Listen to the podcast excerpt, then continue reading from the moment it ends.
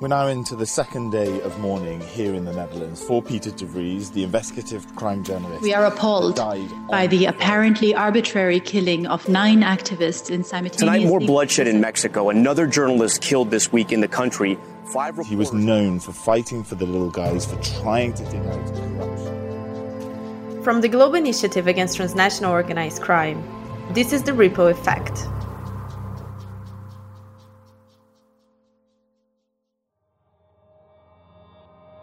This is the Ripple Effect, and I'm your host, Ana Paula Oliveira.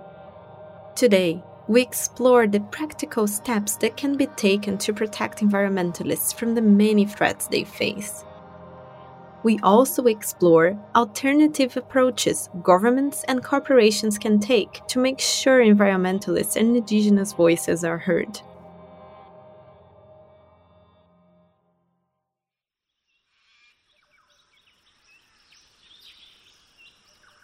Brazil has historically been a dangerous country for environmentalists.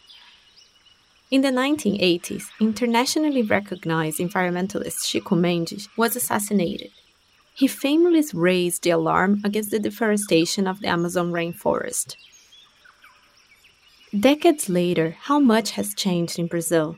Now, uh, police in Brazil are searching for the bodies of two men a British journalist, Dom Phillips, and a Brazilian expert on indigenous people, Bruno. On June 5, 2022, Brazilian indigenista Bruno Pereira and British journalist Dom Phillips went missing in the Javari Valley at the western part of Brazil. Later on that month, they were found killed. Police believe that the killing was related to the illegal fishing of endangered species, including turtles and freshwater fish pirarucu. Five people were arrested in connection with the murder, including the suspect leader of a illegal fishing mafia based in the Amazon. In late October, the suspected mastermind was released on bail. Hundreds and hundreds of Brazilians have had their lives taken away as a result of the activism in defense of the environment. Maiara Folly is co founder and program director at Plataforma Cipó.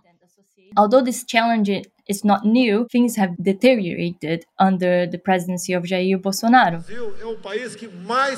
Brazil is the country that preserves the environment the most. Some don't understand that.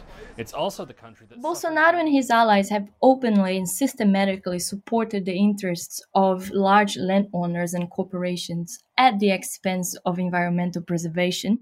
His administration is, for instance, creating barriers to suspend the process of demarcation of indigenous territories, which is unconstitutional. He has also sharply cut the resources and number of civil servants allocated to fight environmental crimes. He has prohibited the destruction of machinery used by illegal miners and illegal loggers who are caught committing crimes. This mentality has naturally had catastrophic consequences. We've seen a record increase in deforestation rates in the Amazon in over a decade. We've seen an increase in indigenous land invasions there's, of course, been an increase in the number of murders or attempted murders as a result of land disputes, which mostly target not only indigenous people and environmentalists, but also small farmers, peasants, and union leaders. They are also more vulnerable to physical aggressions, forced evictions, and expulsions, all of which are becoming ever more frequent under the anti environmental government of, of Jair Bolsonaro. In October 2022, presidential elections took place in Brazil. There are hopes that the new elected government will be committed to revert the accelerated trend of deforestation and strengthen the environmental regulatory frameworks in the country. Billy Kyte is an independent consultant on conflict mitigation and peace building and a member of the GI network of experts. He gives us insight into the ties between state and economic interests and how this can prove fatal for environmentalists. We're seeing many authorities turning a blind eye or, or even actively impeding investigations into these killings. Now, this is principally due to the collusion that we see between corporate and state interests, which are the principal suspects in these murders. There's also an aspect of short termism and what governments see as you know, boosting the economy by exploiting natural resources, which is further compounding the problem and the issue. But many of the victims come from marginalised communities, such as Indigenous peoples, who have been historically sidelined and discriminated against by governments. We also see the rule of law, which is you know very weak in many of these countries where governments are failing to protect activists. All of this leads to a lack of protection by the authorities and a failure to investigate crimes. Corruption is also allowing government officials and businesses to, to collude in grabbing land or imposing business projects on communities. And in so many of these cases, there is a lack of respect for the free, prior, and informed consent of communities regarding the use of their land and the natural resources, which is driving these conflicts. So when communities are excluded from the outset, they have no choice but to stand up for their rights, pushing them on a collision course with, with these powerful interests. It's likely that societies will depend on natural resources for the foreseeable future. How can we ensure communities and environmentalists are free to express their opposition and guarantee safety? Rachel Cox, campaigner and investigations at Global Witness, explains how the relationship between companies and environmentalists could improve for many of the communities and many of the individuals that we're speaking about, their protest is localized. So it's about communities directly challenging projects that are on the ground, and their concerns often begin, and their entry into the, the kind of land and environmental world often begins with the entry of a, a project which is backed by uh, a company which has financial backing, which goes well beyond that locale that's where their activism begins. And it, it's it's about the the lack of consultation that occurs as that project is being set up lack of consultation with local residents indigenous communities throughout the duration of that project.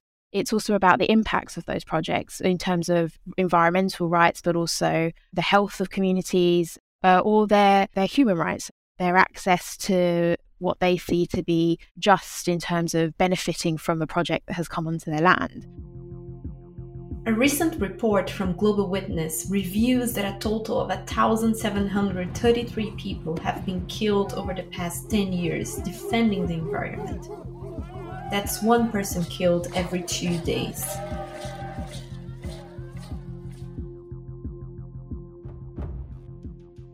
So, what needs to be done to protect those on the front line of the climate crisis? Liliana Jauregui outlines three key areas it's important to address the root causes, which are uh, the inequality, uh, the inequality in wealth, the inequality in power. Indigenous peoples that are uh, managing almost 80% of the biodiversity of the world are the least heard in the decision making. So we have to do something about that. It's, and invest in inclusive uh, development and, and uh, meaningful participation of those groups. Uh, secondly, I think we have to combat this hate speech. Governments uh, labeling defenders as against development. So we have to change the narrative and, and, show the value of these people achieving the sustainable development goals and, and display more positive images uh, across the media so that these people are not uh, attacked and the attacks are legitimized uh, by local communities. Thirdly, I would say uh, we're investing in security and resilience trainings, security management. What we are doing is trying to support collective and territorial protection, uh, provide trainings on digital uh, security, but also on evidence collection. And we are so, what do companies who invest in these areas need to change in their approach? It's about companies offering efficient and regular monitoring of the local landscapes in which they're operating. So there isn't a, a one fix all tick box list that they that companies should be uh, using. They should be thinking about a local context and the likelihood and whether there's a history of reprisals against uh, communities who speak out. They should be checking up and doing proper due diligence on other organisations or businesses that they work with, um, proper consultation but also ensuring that they quite clearly state that they have a zero tolerance stance on threats and attacks against defenders and illegal land acquisition to begin with. Like it, it seems simple, but many companies don't even state that amongst their, their policy documents. Companies should be thinking about how they can be allies to local communities they need to be more actively and publicly condemning threats and attacks against offenders whenever they're occurring, even if they're not directly associated with their particular business project. Uh, and that's to ensure that there is a, a more consistent voice that's occurring, not just from local communities or NGOs who are working on these issues, but across the business world who are taking a stance of, of zero tolerance when it comes to reprisals. Similar to journalists and human rights defenders, impunity rates for the murders of environmentalists is incredibly high. Maiara gives insight into how this might be tackled in Brazil of the 300 people murdered as a result of conflicts over the use of land and natural resources in the Amazon region in the last decade, only 14 cases resulted in a conviction. And to make matters worse, when you think of environmental crimes, which is often the root cause of conflict and tension around land, less than 5% of the fines imposed for environmental crimes in Brazil are actually paid by perpetrators, who often take advantage of highly bureaucratic and slow paced appeal procedure. There's not much being done to end impunity by Brazil's current administration. To the contrary, the president's discourse in favor of allowing the exploitation of natural resources at any cost, including indigenous land and without indigenous people's consent, which is of course illegal, this sends a message of impunity that might further increase the, the violent attacks faced by environmental defenders.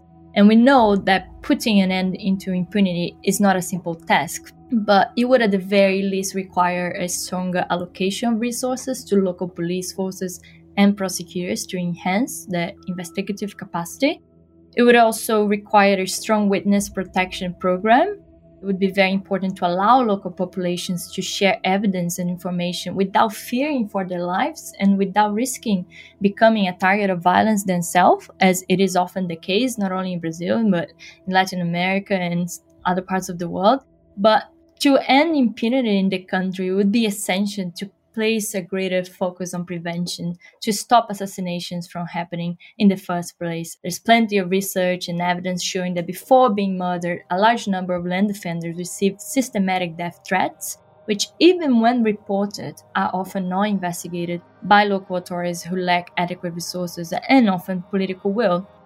I'd say that making the protection of environmental defenders a priority requires political will from decision makers, which it's very difficult to achieve in a country where the highest authority keeps adding fuel to an already burning forest. An atmosphere of corruption and collusion means environmentalists are left vulnerable to attacks as they clash with organized crime, corporate, and state power. But what we've learned today is the importance of open communication between local people, corporations, and the state. But change can only happen if there is political will and support to do so.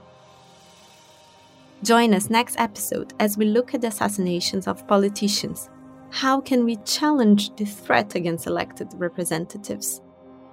If you enjoyed the ripple effect, please share and subscribe wherever you get your podcasts.